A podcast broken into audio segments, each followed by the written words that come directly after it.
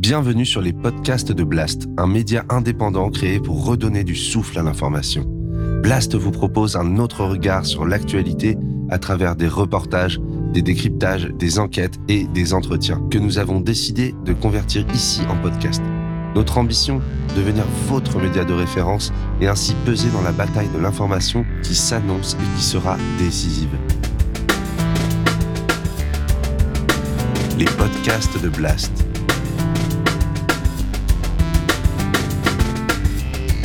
L'écologie avec Paloma Moritz.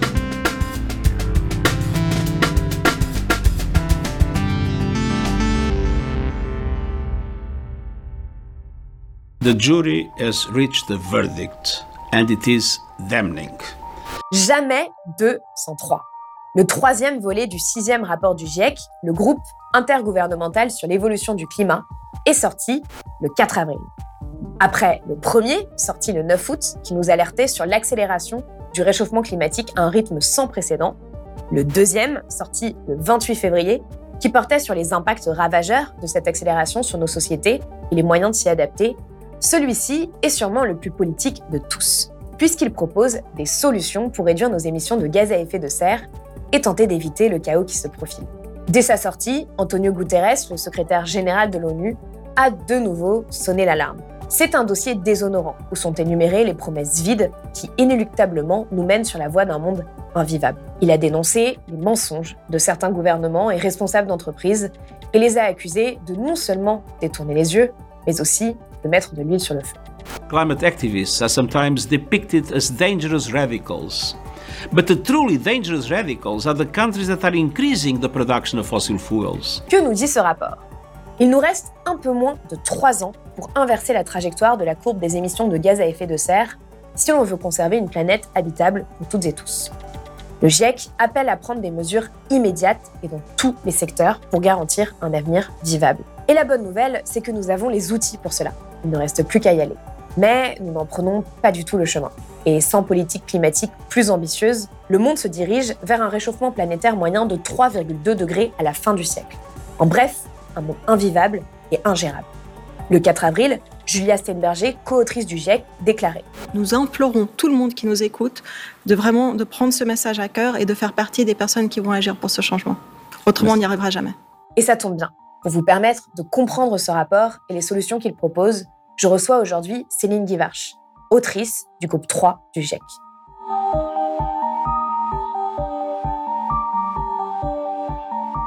Céline Guivarch, bonjour. Bonjour. Merci d'être venue sur le plateau de Blast. Ben, merci pour votre invitation. Alors, pour vous présenter rapidement, vous êtes directrice de recherche et économiste au CIRED, euh, qui est le Centre international de recherche sur l'environnement et le développement. Vous êtes aussi membre du Haut Conseil pour le climat. Euh, vos recherches portent sur les implications économiques du changement climatique, les liens entre énergie et développement, la transition vers des économies sobres en carbone, l'évaluation des politiques de réduction des émissions de gaz à effet de serre et les négociations internationales sur le climat. Et vous faites partie des 278 chercheurs de 65 pays qui ont réalisé le, troisième rapport euh, du GIEC à partir de l'analyse de 18 000 études scientifiques.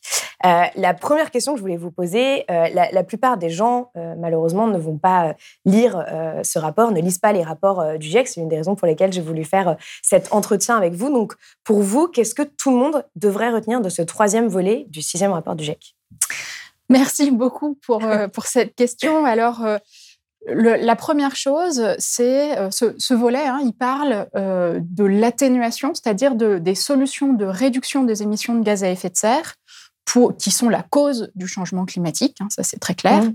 Euh, et réduire les émissions de gaz à effet de serre, c'est pour limiter l'ampleur du phénomène et donc en éviter les impacts les plus graves. et donc on parle des solutions. Ce qui est un des premiers messages très forts du rapport, c'est que euh, l'humanité n'est pas euh, sur une trajectoire euh, compatible avec nos objectifs de long terme de contenir l'augmentation de la température du, globe en dessous de 2 degrés, qui plus est 1,5 degré. Les émissions mondiales, elles sont toujours à la hausse. cette dernière décennie, elles ont augmenté de en moyenne par an de 1,3%. La vitesse de hausse s'est ralentie, mais elles sont toujours à la hausse. Donc on n'est pas sur euh, une trajectoire euh, compatible. Hein. Seul Ce que dit le premier rapport, justement, c'est que nous sommes déjà à plus 1,1 degré de réchauffement. Exactement. Et seules des réductions immédiates et rapides des émissions mondiales de gaz à effet de serre sont à même de nous mettre sur euh, ce, ces, trajectoires euh, compatibles. Donc, pour donner euh, les, ordres de grandeur, hein, pour des trajectoires compatibles avec limiter l'augmentation à 1,5 degré, les émissions mondiales sont divisées, doivent être divisées par à peu près deux, mmh. divisées par deux d'ici 2030 par rapport à leur niveau de 2019 et atteindre d'ici 8 ans exactement et atteindre zéro émission nette de CO2 autour de 2050 pour un objectif de 2 degrés. En 2030, on est à peu près à une réduction de 20-30% des émissions de gaz à effet de serre mondiales et l'atteinte de zéro émission nette de CO2 euh, autour de 2070. Alors là, là, on parle, on parle d'objectifs, ça peut avoir l'air euh, un peu, un peu abstrait, mais en fait, la différence entre 1,5 et 2 degrés, elle est notable. C'est-à-dire que déjà, 1,5 degré, euh, et c'est ce qui a été mis en avant au moment de la COP26, c'est une question de vie ou de mort pour beaucoup de personnes et beaucoup d'écosystèmes aussi. En fait, alors là, là pour le coup, c'est sur le, c'est dans le deuxième volet hein, mm. du, rapport du GIEC sur euh, les, impacts, la vulnérabilité des écosystèmes et des sociétés euh, humaines et les solutions d'adaptation, euh, et, qui montre que déjà aujourd'hui, à 1,1 degré, on, on mesure des effets en cascade du changement climatique, donc c'est-à-dire les, effets euh, de la fonte des glaces, les effets euh, de la montée du niveau de la mer, les effets euh, d'événements extrêmes. Oui, et le fait que 3,3 milliards de personnes sont en etc. Zone de danger. Et donc déjà aujourd'hui, on mesure ces effets-là et on est aussi capable de mesurer qu'il y a des pertes et des dommages aujourd'hui déjà dans toutes les régions du monde. Et en fait, ce que, ce que montrait le, le deuxième volet, c'est que pour chaque fraction de degré euh, d'augmentation, eh ben, les, ces effets ils augmentent, les risques ils augmentent et au, fur et à mesure, on, passe en fait des seuils où il est de plus en plus difficile euh, de s'adapter parce que les risques mmh. sont composés, sont complexes et euh, les écosystèmes, au bout d'un moment, ne peuvent plus s'adapter et les sociétés humaines, au bout d'un moment, ne peuvent plus s'adapter. effectivement, entre 1,5 euh, degré et 2 degrés, il y a euh, des seuils comme ça euh, qui, sont franchis. Mais justement, la question que je me suis posée en lisant le rapport, c'est de me dire pourquoi est-ce qu'on continue à parler de cet objectif de 2 degrés, sachant qu'en fait, 1,5 degré, c'est déjà un peu, un peu le chaos, quoi. En fait, je pense qu'il faut sortir de l'idée qu'on est, qu'il y aurait une, une zone non dangereuse et puis un seuil au-delà duquel mmh. euh, c'est le cas. On, est vraiment sur, euh, sur quelque chose où on a déjà euh, des impacts qui, euh, pour certains systèmes, pour euh, les, coraux par exemple, et, et, en fait les activités de pêche qui en dépendent, et, et donc les communautés qui, qui, en dépendent, on a déjà aujourd'hui des impacts qui sont, qui sont importants, et petit à petit, on, on, va sur des impacts de plus en plus importants, de plus en plus généralisés pour la santé humaine, pour l'accès à l'eau, pour la sécurité alimentaire, etc.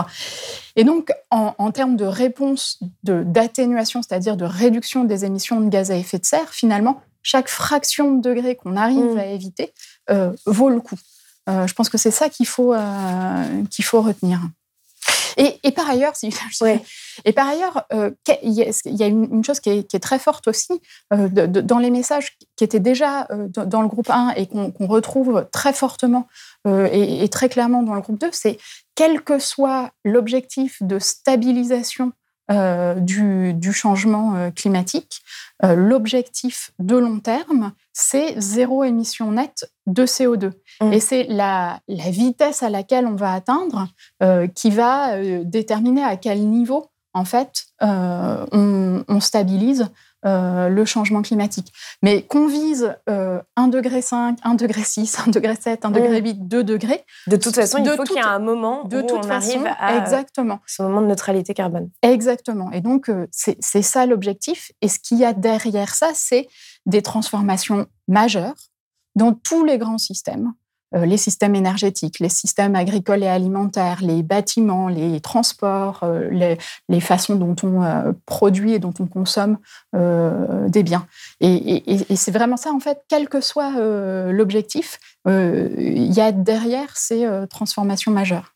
on parle ici en fait de transformer nos sociétés en profondeur et à une vitesse presque jamais, jamais inégalée d'une certaine manière. Parce que euh, j'ai lu une, phrase de, euh, justement du président du GIEC qui disait Nous sommes à un carrefour. Les décisions que nous prendrons maintenant peuvent nous assurer un futur vivable. Nous avons les outils et le savoir-faire pour contenir le réchauffement. C'est presque ça, en fait, aujourd'hui, qui est euh, assez frustrant. C'est de se dire que finalement, les solutions sont là, sont sur la table.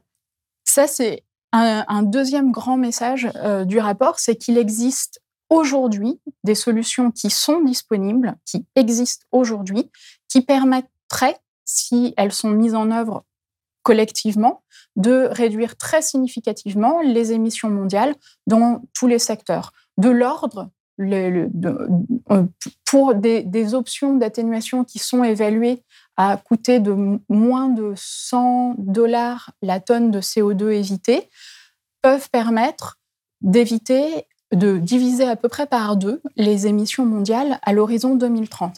Et ce qui est, ce qui est important de voir, c'est que derrière ces, ces, solutions, il y a, il y a des, des, solutions de nature assez, euh, assez différentes et multiples. Mmh. Il y a des solutions qui passent par euh, de l'adoption euh, de technologies, hein, panneaux solaires, éoliennes, véhicules électriques, vélos électriques, etc. Et puis, il y a une, une gamme de solutions qui passent davantage par les transformations des modes de production et de consommation. Alors par exemple, euh, repenser euh, les chaînes d'approvisionnement, euh, les chaînes logistiques pour avoir moins besoin de transporter des marchandises sur des longues distances. Mmh. repenser l'urbanisme pour avoir accès à l'éducation, à la santé, à, avec moins euh, de euh, distance. Euh, oui, avoir moins de distance entre son, logement et l'endroit où on travaille, l'endroit. Exactement.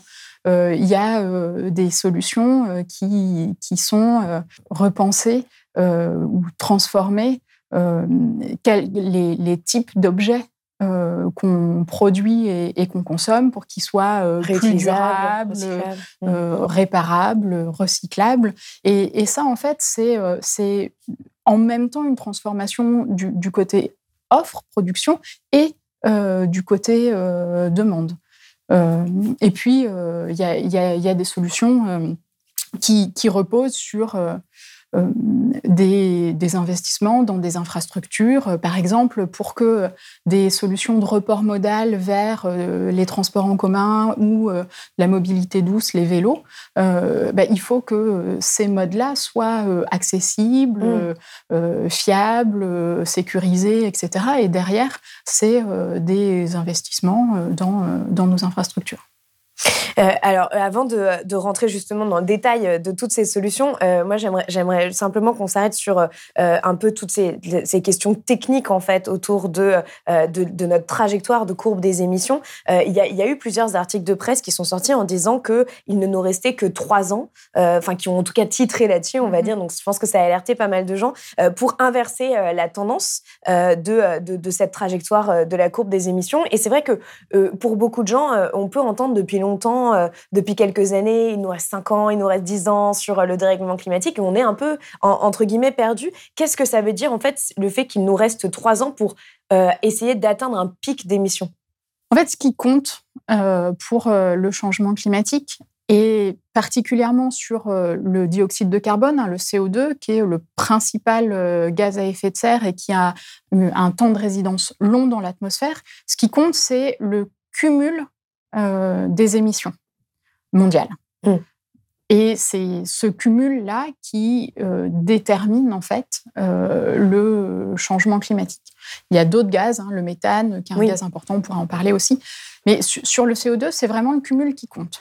Et donc, ça veut dire que tant que les émissions elles sont pas à zéro émission nette, on continue à empirer le phénomène, ou que dès que les émissions sont à zéro émission nette, mm. euh, le phénomène arrête de s'empirer.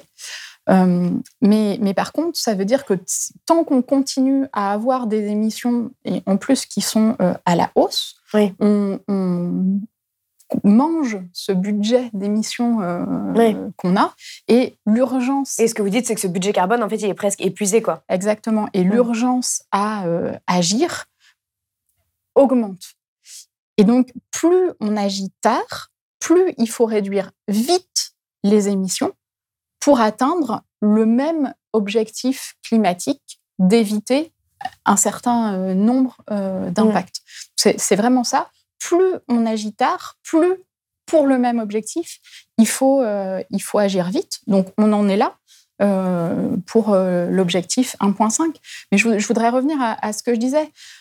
finalement, c'est pas 1.5 et puis à 1.5 tout va bien et derrière rien ne va plus.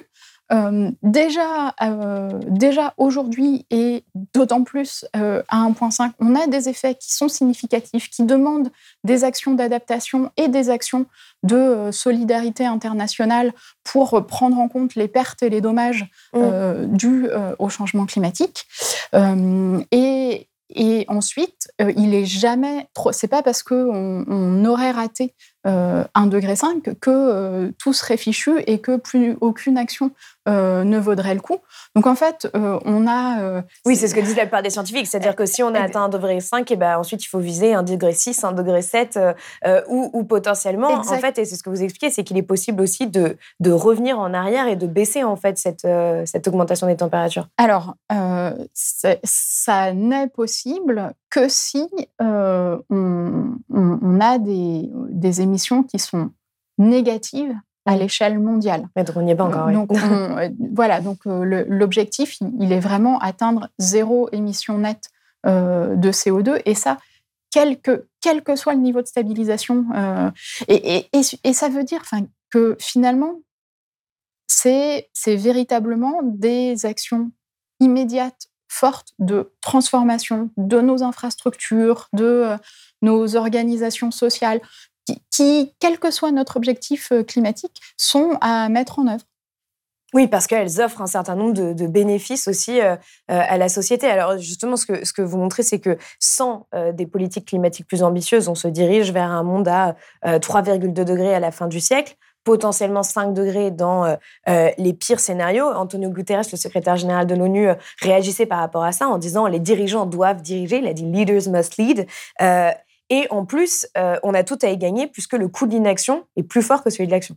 Oui, ça c'est euh, également la, première fois hein, dans, un rapport du GIEC qu'on a les éléments euh, pour pouvoir conclure avec un, niveau de confiance suffisamment élevé que, bah, bien sûr, il y a des, incertitudes sur les quantifications exactes hein, mm. des, coûts de l'inaction et, des coûts de l'action, mais euh, malgré ces incertitudes, on peut conclure de façon robuste que euh, les, investissements pour euh, agir face au changement climatique, pour réduire les émissions de gaz à effet de serre, sont en fait un investissement qui vaut le coup, mm. parce que à long terme, ils sont moins élevé que le coût de l'inaction qui serait en fait de subir les impacts du changement climatique. Oui, il y a, notamment par exemple en France, on dit que d'ici à 2050, si on ne fait rien, les, les, assurances habitation pourraient être multipliées par trois, etc. Enfin, c'est aussi ça dont on parle quand on parle du coût de C'est C'est aussi, enfin, c'est euh, des événements extrêmes euh, plus fréquents, plus intenses. Donc avec des dégâts matériels et avec euh, des dégâts matériels, des effets sur la santé, des effets mm. sur les rendements agricoles qui menacent la sécurité alimentaire, des effets sur les, les ressources en eau.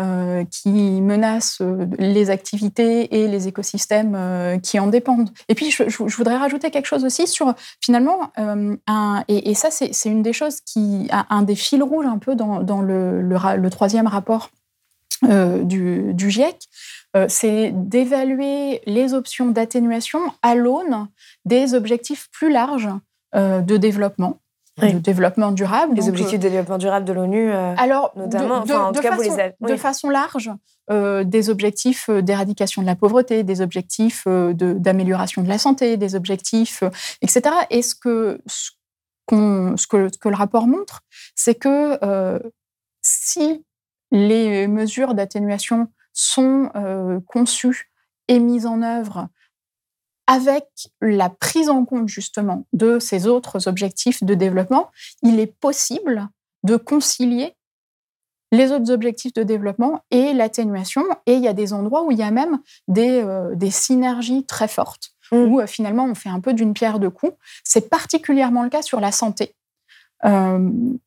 Par exemple, euh, si la, combustion d'énergie fossile, hein, donc euh, de charbon, euh, pétrole et gaz qu'on appelle gaz naturel, la, combustion des énergies fossiles produit des émissions de gaz de CO2, hein, qui est un gaz à effet de serre, mais aussi des émissions de, polluants et de particules, plus, ou moins fines, qui causent une, une, pollution de l'air alors intérieur quand euh, c'est une combustion à l'intérieur des maisons, et puis une pollution de l'air extérieur, qui est euh, un vrai problème dans euh, la plupart des grandes, enfin, des villes du monde. rien qu'en France, il y a 100 000 personnes qui meurent prématurément chaque année à cause de la pollution. Exactement. Mm. Et, donc, en limitant fortement notre usage des énergies fossiles, non seulement on réduit les émissions de gaz à effet de serre, mais aussi on améliore la euh, qualité de l'air avec des bénéfices extrêmement importants sur la santé.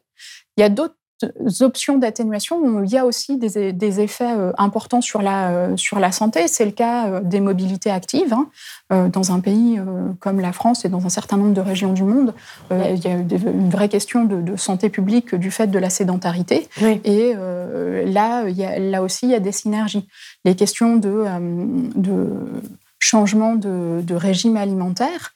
Alors, dans, certains, dans certaines régions du monde, évidemment, la question, elle est, euh, elle est une question de sécurité alimentaire et de euh, sortie de la malnutrition, de la pauvreté, etc. Mais dans mmh. d'autres régions du monde, dont euh, fait partie la France, on a des, des, régimes alimentaires qui, en moyenne, sont trop carnés euh, et euh, oui, qui, en particulier des cancers et des problèmes de santé. Euh. Exactement. Et donc l'élevage de ruminants produit des émissions de méthane, mm. qui est un gaz à effet de serre puissant. Et donc là aussi, il y a des synergies. Et c'est en allant rechercher ces synergies-là et en concevant les mesures, en choisissant les options d'atténuation et en concevant les mesures qui maximisent euh, les synergies, qu'on peut avoir des bénéfices à court terme, locaux, mm. euh, pour, euh, dans les villes, pour la santé, pour la, sortie de la pauvreté. Euh, tout, en euh, agissant pour, euh, pour le changement climatique. C'est vrai que c'est quelque chose aussi qui était dit par le deuxième volet du, sixième rapport sur la nécessité aussi de prendre en compte les inégalités, les discriminations, d'avoir des concertations avec les populations locales, d'avoir plus de démocratie. On se rend bien compte qu'en fait, à travers ces deux derniers rapports, il y a vraiment cette idée de en fait transformer nos sociétés pour le meilleur et, et, et, le fait qu'il va y avoir des bénéfices à cette transition et que on ne parle pas ici que de privation. Parce que c'est vrai, quand on dit réduire nos émissions, euh, voilà, il y a des gens qui peuvent encore euh, se dire, bah, ça va aller avec des, privations. Euh, du coup, j'aimerais qu'on rentre dans ce, dans ce détail-là. Donc, vous, vous dites que dans les solutions les plus puissantes pour préserver le climat, il y a l'énergie solaire, l'éolien, l'agroécologie, la préservation des forêts, les électriques, le, biogaz aussi. Et, et, vous parlez aussi de ce levier très important qui est la modération de la demande et la sobriété aussi. Donc, on va en parler aussi à l'échelle individuelle. finalement, vous écrivez que les politiques en sobriété, elles évitent la demande en énergie, matériaux, eau et sol, tout en offrant à chacun une vie décente dans les limites planétaires. pourquoi est-ce que cette sobriété-là, elle est essentielle aujourd'hui? Alors, le, rapport, hein, il, évalue euh, la littérature euh, scientifique euh, disponible. Selon les, secteurs dont on parle, le, prisme pertinent à l'aune duquel mmh. c'est regardé va être un petit peu différent. Par exemple, dans, le secteur des transports, des bâtiments, pardon, c'est effectivement le, prisme ou la, typologie euh, sobriété, efficacité, renouvelable qui est, euh, qui est utilisée et qui montre que euh, finalement, avec ce panel-là, mmh. on a les options pour avoir des bâtiments quasiment zéro émission dans tous les climats, dans toutes les géographies du monde.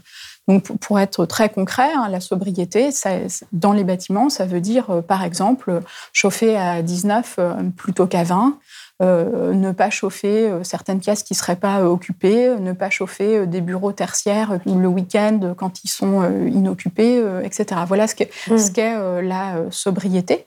Ce qui est l'efficacité de rénover ces dans les bâtiments exactement c'est l'isolation thermique des bâtiments pour que puis on puisse maintenir en hiver une chaleur agréable sans avoir besoin de beaucoup d'énergie. Et pour en été, de plus en plus se pose aussi la question de confort d'été, donc mmh. de rénover aussi les bâtiments pour qu'ils soient résilients à des vagues de chaleur, Exactement.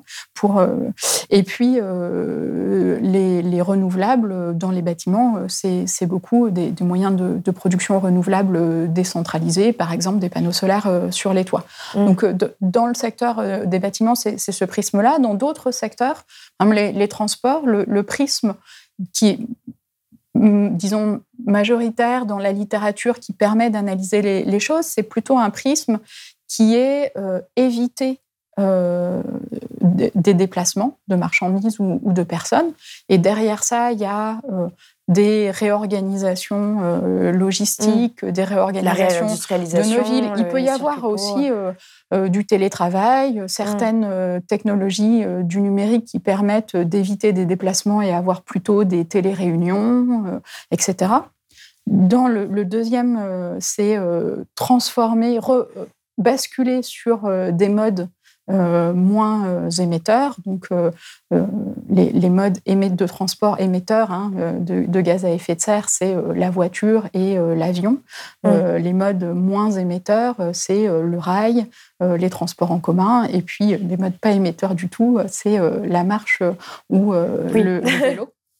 et puis le, troisième euh, après, en France, on n'en prend pas forcément cette, cette direction-là, parce que par exemple, les, les, SUV sont le deuxième facteur de réchauffement et il y a, Alors, il y a une, une augmentation de la vente des SUV. Euh. Et là, on, on, arrive sur le, le troisième point qui est euh, l'amélioration euh, des euh, véhicules où il y a aussi euh, mmh. des potentiels qui passent par l'amélioration des motorisations pour qu'elles soient plus efficaces, mais aussi des voitures qui sont plus légères pour consommer moins, simplement parce qu'elles sont moins lourdes à transformer. Et puis, il y a, il y a les, options aussi d'électrification des, des véhicules qui euh, font sens d'un point de vue euh, émission de gaz à effet de serre, à condition que la production d'électricité soit avec euh, des modes bas carbone. Mmh. Donc, dans le transport, c'est ce prisme-là qui est pris.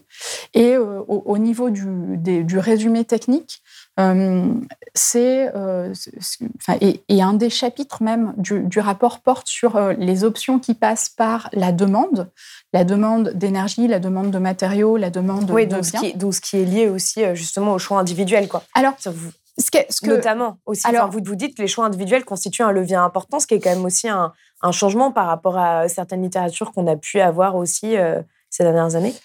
Alors, euh, c'est là où le message il est un petit peu plus nuancé. C'est s'il est encadré par des politiques publiques. Exactement. Oui, si les conditions pour que ces choix puissent se faire sont là, et les conditions, c'est aussi des transformations de nos infrastructures, des, des régulations euh, du côté de l'offre. Euh, de, enfin, donc, ce n'est pas uniquement euh, mmh. du, choix individuel parce que il faut que les, conditions et, quelque part, c'est aussi des transformations collectives euh, qui sont derrière. Bien sûr, c'est-à-dire qu'il faut donner euh, la possibilité de d'être, euh, bah, par exemple, de se déplacer avec des modes de transport plus doux, d'avoir tel ou tel régime plus végétarien, etc., etc. Voilà, mm. donc je, pense que c'est aussi un, message fort du rapport, c'est que derrière ces options d'atténuation qui passent par la demande, il n'y a, a, pas que euh, des choix individuels, il y a en fait des transformations de euh, nos systèmes euh, agricoles et alimentaires, de nos systèmes de, production de, biens, de, enfin voilà. Mais ce que, ce que vous dites finalement, c'est que si il y a de plus en plus de citoyens qui adoptent ces modes de vie-là, eh bien, ça va forcer les politiques publiques à s'accorder à, à, justement à ça pour réduire nos émissions. Oui, en fait, il n'y a, y a, pas, euh, a pas d'opposition. Euh, tout, marche un petit peu mmh. euh, ensemble. Et ce, que, ce que montre aussi le, rapport de, de façon assez claire, c'est que les, les, politiques et les, les mesures sont, d'autant, sont, sont efficaces.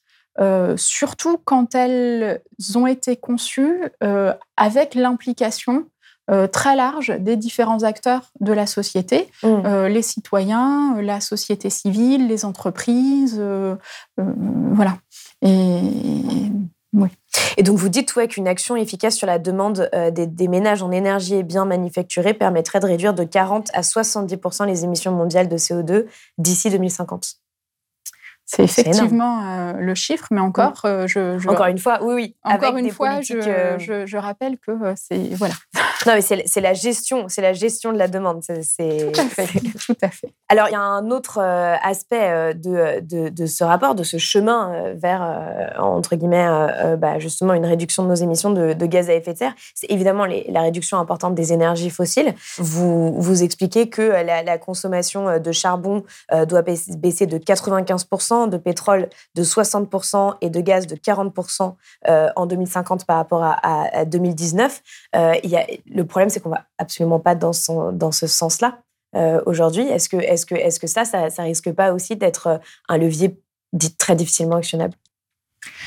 Effectivement, euh, c'est euh, ce que ce montre le rapport, hein, c'est que dans les, trajectoires euh, qui sont compatibles avec nos objectifs climatiques, on a une très forte baisse des énergies fossiles sur le, charbon à, l'horizon 2030. C'est alors là encore hein, les, trajectoires, il y a des marges euh, mais d'incertitude. Mais euh, le, chiffre euh, moyen, c'est moins 75% de charbon à l'horizon 2030.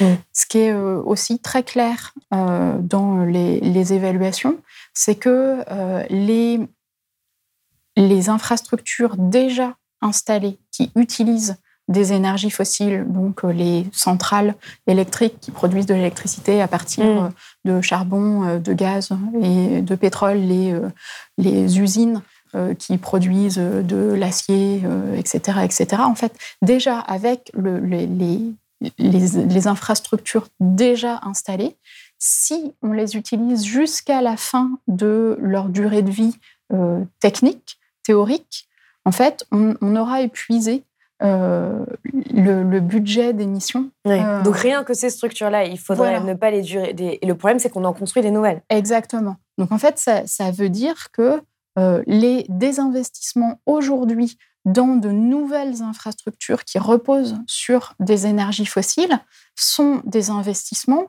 que l'on va devoir abandonner avant la fin de leur durée de vie. En fait, c'est des investissements qui sont extrêmement risqués. Mmh. Oui, parce que ce sont des, des, des, structures qui vont devoir être arrêtées euh, quoi qu'il arrive. on, peut penser à, au projet de, de, Total euh, en Ouganda et en Tanzanie euh, du plus gros pipeline chauffé qui s'appelle ICOP. Mais aussi, moi, c'était une. J'avais reçu récemment Michael Correa qui a écrit un bouquin qui s'appelle Criminel climatique et qui expliquait que, par exemple, il y avait des centrales zombies en Chine et que ces centrales zombies à elles seules, qui ne sont pas déclarées officiellement, elles pouvaient faire basculer l'accord de Paris. Par rapport à ça, en fait, euh, on voit aussi l'aspect politique de votre rapport, puisque euh, votre rapport a été celui qui, euh, finalement, a mis le plus de temps à être approuvé.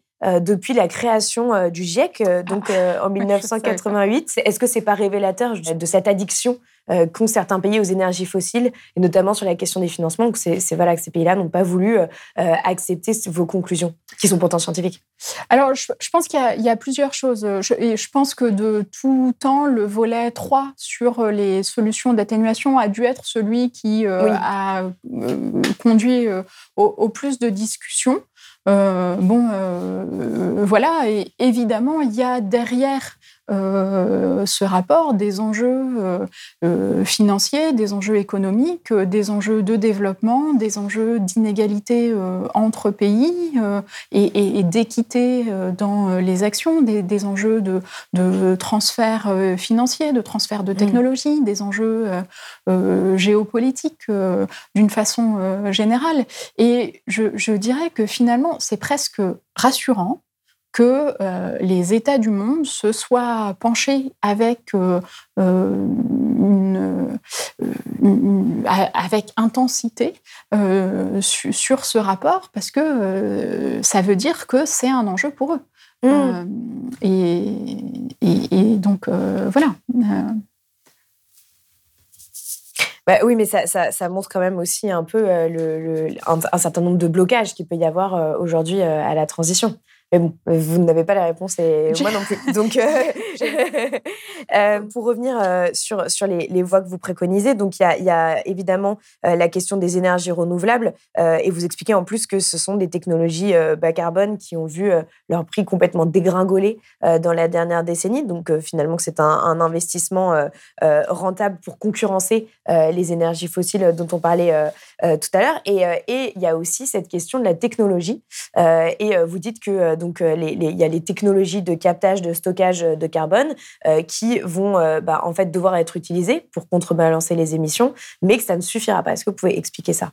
Donc, le, je, reviens sur le, le, point de mire, en fait, l'objectif qui est zéro émission nette de CO2 à l'échelle mondiale. Mm. Zéro émission nette de CO2, ça veut dire des émissions positives le plus faibles possible, contrebalancées par des émissions négatives des émissions positives, euh, donc c'est les, émissions euh, mmh. actuelles, il, est complètement, il serait complètement illusoire de penser qu'on peut avoir des émissions positives euh, du, même ordre qu'aujourd'hui, hein, 59 milliards de tonnes de CO2 équivalent par an, qui seraient contrebalancées par euh, des émissions négatives de la même qu'on pourrait compenser ces émissions-là. Mm. On n'a pas les potentiels pour, euh, pour autant. Donc en fait, le zéro émission nette, il, il veut dire des émissions très fortement réduites dans tous les secteurs et dans toutes les régions du monde. Mais il y a certaines émissions qui sont difficiles à réduire, euh, des émissions de protoxyde d'azote ou de méthane dans l'agriculture, euh, pour euh, certains procédés oui, donc ça va être difficile de ne rien émettre du tout. Donc, mm. et, donc, pour atteindre ce zéro émission net, on, a besoin de puits gérés par l'homme d'absorption, en fait, hein, de, CO2 de, de, notre atmosphère. Il y a une palette d'options, là aussi, pour avoir des émissions négatives qui s'appuient sur euh, des, des processus euh, différents. Il y en a qui s'appuient sur des processus euh, biologiques, il y en a qui s'appuient sur des processus chimiques, et il y en a qui s'appuient sur des processus géochimiques, c'est-à-dire. Mmh. Pour stocker une partie du, du, voilà. Et, et il y a certaines options qui sont déjà utilisées aujourd'hui. Euh, des, les, en particulier les options qui s'appuient sur des processus biologiques, hein, tout ce qui va être de la reforestation, tout ce qui est euh, de l'agroforesterie, ce qui est de changement de pratique euh, pour restaurer des réserves naturelles. Exactement, de, aussi de pratiques agricoles, de moindre labour, par exemple, pour stocker davantage de carbone euh, dans les sols. Donc, euh, pour utiliser les sols comme des puits de carbone, utiliser exactement les, donc les arbres pour stocker du CO2. Voilà, et ces options-là, elles, sont c'est des options offertes par la nature qui, existent déjà, alors qui qu'on peut booster un qui peu. Ont des, qui ont des potentiels mm. limités aussi à très très grande échelle. Il y a des questions de compétition d'usage des sols, il y a des, enfin, etc. Mais voilà. Et puis il y a des des options qui sont euh, davantage en fait des technologies qui existent aujourd'hui à l'état de euh, prototype, euh, on va dire, qui, par exemple, utilisent des, processus chimiques pour capter directement euh, le, CO2 euh, dans l'atmosphère et euh, le stocker dans des réservoirs géologiques ou, le, transformer. Mmh. et en fait, bon, c'est des technologies qui sont à, l'état de prototype, qui coûtent très cher et qui sont très énergivores. et, voilà. Donc, elles, elles, feront peut-être partie un petit peu de la solution, mais elles ont aussi des potentiels qui sont limités, des coûts qui sont euh, importants. il serait complètement illusoire de penser que euh, parce qu'on aurait ce genre euh, de mmh. choses dans quelques décennies, on pourrait se passer de penser tout le reste, de mettre en œuvre toutes les transformations dont on a parlé jusqu'ici. C'est vraiment pas un substitut. Euh, c'est euh, un complément pour faire euh, la fin du la fin du la, chemin. la toute petite finition, mais de toute façon, ça ne permettra pas de compenser Exactement. nos émissions. Et par ailleurs, Donc la technologie ne va pas nous sauver. c'est ça. Et j'en reviens à l'idée aussi que ce qui compte, c'est le cumul des émissions. Mmh. Et donc, tout ce qu'on va éviter aujourd'hui, permet d'éviter des impacts du changement climatique. Il ne s'agit pas de se dire ah on peut émettre tant qu'on veut aujourd'hui et puis demain on aura des solutions. Non, c'est un cumul euh, et, donc, euh, les émissions d'aujourd'hui, de demain, etc., en fait, euh, déterminent le niveau des effets du changement climatique qu'on va avoir. Ce que vous dites aussi, je pense c'est important de le mentionner, c'est que euh, euh, en fait, euh, même les, solutions de stockage naturel, il faut, faire attention aussi avec la façon dont c'est fait, parce que parfois elles peuvent entrer en concurrence avec bah, la préservation de la biodiversité. par exemple, si on choisit de planter des arbres sur un autre écosystème préexistant et que, les deux ne sont pas forcément compatibles. je le dis parce que c'est vrai que la, replantation d'arbres, c'est quelque chose qui est, très présent et on a l'impression que parfois il y a aussi un peu un manque de formation pour pas faire n'importe quoi en quelque sorte. Vous, vous alertez aussi euh, là-dessus. Euh, une autre chose qui m'a qui m'a qui m'a frappé, c'est toute cette question du manque de du fait que en fait le manque de politique ambitieuse pourrait verrouiller certaines émissions. C'est un peu ce que vous disiez tout à l'heure sur les énergies fossiles, euh, sur le fait qu'en fait on pourrait d'une certaine manière s'auto-bloquer en prenant des mauvaises décisions aujourd'hui.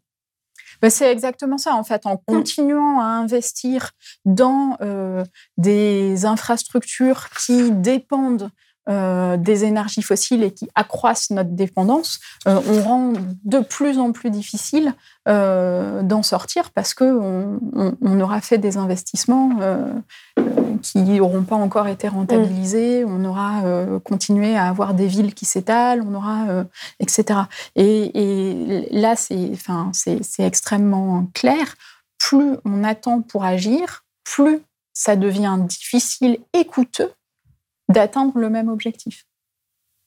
Euh, et justement, par rapport à la question des financements, qui sont quand même un peu le nerf de la guerre, on voit bien aujourd'hui que le financement des énergies fossiles sont beaucoup plus importants que les financements climatiques. Et euh, vous vous dites que les investissements, enfin le, rapport dit euh, que les investissements annuels pour, pour limiter le réchauffement à moins de 2 degrés entre 2020 et 2030 doivent être de 3 à 6 fois supérieurs à ce qu'ils sont actuellement. Effectivement, euh, c'est les chiffres qui, dépendent hein, des, régions du monde et d'ailleurs le, facteur est en général plus grand dans euh, les pays euh, en développement. Donc il y a une vraie question de, de, de, de, justice climatique, de, justice climatique et de finances internationales. Mm. Qui était un des grands sujets de la COP 26 où les, les, pays, les pays développés devaient verser 100 milliards d'euros pour les pertes et dommages des pays qui, qui, vivent déjà les conséquences du dérèglement climatique de façon violente et ça n'a pas été. Euh, voilà, et, c'est un sujet dans, dans, la littérature académique euh, également. Ce qui me semble important à avoir en tête aussi et que l'analyse des, des, des, articles montre, c'est que c'est pas tant une question de plus d'investissement, c'est une question de redirection euh, des euh, investissements. En fait, les, capitaux et l'épargne mondiale euh, mmh. disponibles est suffisante pour faire. On a l'argent, mais on le met juste pas au bon endroit. voilà, c'est exactement. Mmh. C'est ça que, montre le rapport. Euh, alors, en, dernière chose, il y a aussi la question des inégalités, c'est-à-dire que vous montrez, alors ça, ça avait été déjà montré par un certain nombre de rapports, que euh, en fait, euh, les 10% les plus riches du monde sont responsables de près de la moitié des émissions de CO2, alors que les plus pauvres ne représentent qu'entre 13 à 15% de ces émissions, que ce sont les premières victimes. Il y, a aussi ça à prendre en compte dans, dans, dans, la façon aussi de faire face euh, aux problèmes. Parce qu'on on voit en fait ces disparités à la fois intra-pays et en même temps euh, aussi à l'échelle mondiale où les habitants des pays les moins développés, ils émettent en moyenne 1,7 tonnes de CO2 contre 19 tonnes dans certaines régions du monde. Exactement, on vit dans un monde qui est très inégal. Euh, entre pays et euh, au sein des pays. Et euh, il, me semble que ce qui, ce qui ressort aussi des, des, conclusions du rapport, c'est, enfin, d'une part, qu'il il est, il est possible de concevoir des, des, politiques et mesures pour réduire les émissions de gaz à effet de serre sans augmenter les inégalités, mmh. voire plutôt en les résorbant. En les résorbant. Mmh. Mais que ça dépend de la façon dont euh, sont euh, conçues et mises en œuvre euh, les politiques publiques. Dernière question, qu'est-ce que, qu'est-ce que vous espérez que, ce, que ce rapport provoque comme réaction? Parce que finalement, quand on entend voilà, qu'il ne reste que trois ans pour vraiment inverser la trajectoire, on a envie de se dire bah, il faudrait mettre tous les cerveaux, tous les politiques sur le coup pour, pour, pour y aller. mais, on n'a pas, pas vraiment cette direction. Donc, qu'est-ce, que, qu'est-ce que vous espérez comme, comme réaction oui, je pense que, c'est. ce rapport, il, nous montre quand même qu'il y a des solutions. Il faut s'en emparer. C'est des, des, vrais défis. Il y a des barrières à les mettre en œuvre. mais il y a des solutions qui sont disponibles. Alors, ce que j'espère, peut-être, c'est que chacun prenne euh, le, temps de réfléchir euh, comment il peut, euh, selon de, où, il est, comment il peut faire partie de ces solutions-là. Alors, une première étape, c'est de se renseigner. Par exemple, lire une partie du rapport ou des commentaires du rapport. Pour décideurs, les articles. Ou, qui, qui ont été faits, le partager. le plus largement possible et après se, se, demander comment on peut être dans l'action. On peut être dans l'action en en regardant dans nos choix euh, de euh, consommation, d'épargne, si on a la chance d'avoir une épargne, etc., quelles, mm. quelles sont euh, les, marges de manœuvre qu'on a pour réduire notre propre impact mm. sur, sur, le climat, et puis aussi comment on peut être collectivement dans, euh, dans l'action, comment on peut être acteur des, transformations et des changements sur euh, nos lieux de vie, sur, dans, nos, sur nos lieux de travail ou d'études, dans nos cercles, je ne sais pas, d'amis, mm. etc. Et voilà ce que, ce que je peux espérer. Bah, merci beaucoup, Céline Guivarch, d'être venue sur le plateau de Blast. Merci.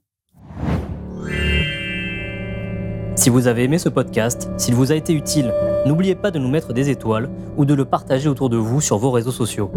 Blast est un média indépendant, et si tous nos contenus sont en accès libre, c'est grâce au soutien financier de nos blasters et abonnés. Pour nous soutenir, faites un nom unique ou mensuel et rendez-vous sur blast-info.fr. Blast, c'est aussi une web télé disponible sur YouTube et Peertube et présente sur tous les réseaux sociaux. Alors suivez-nous et pour ne rien rater de nos contenus, abonnez-vous sur notre chaîne YouTube.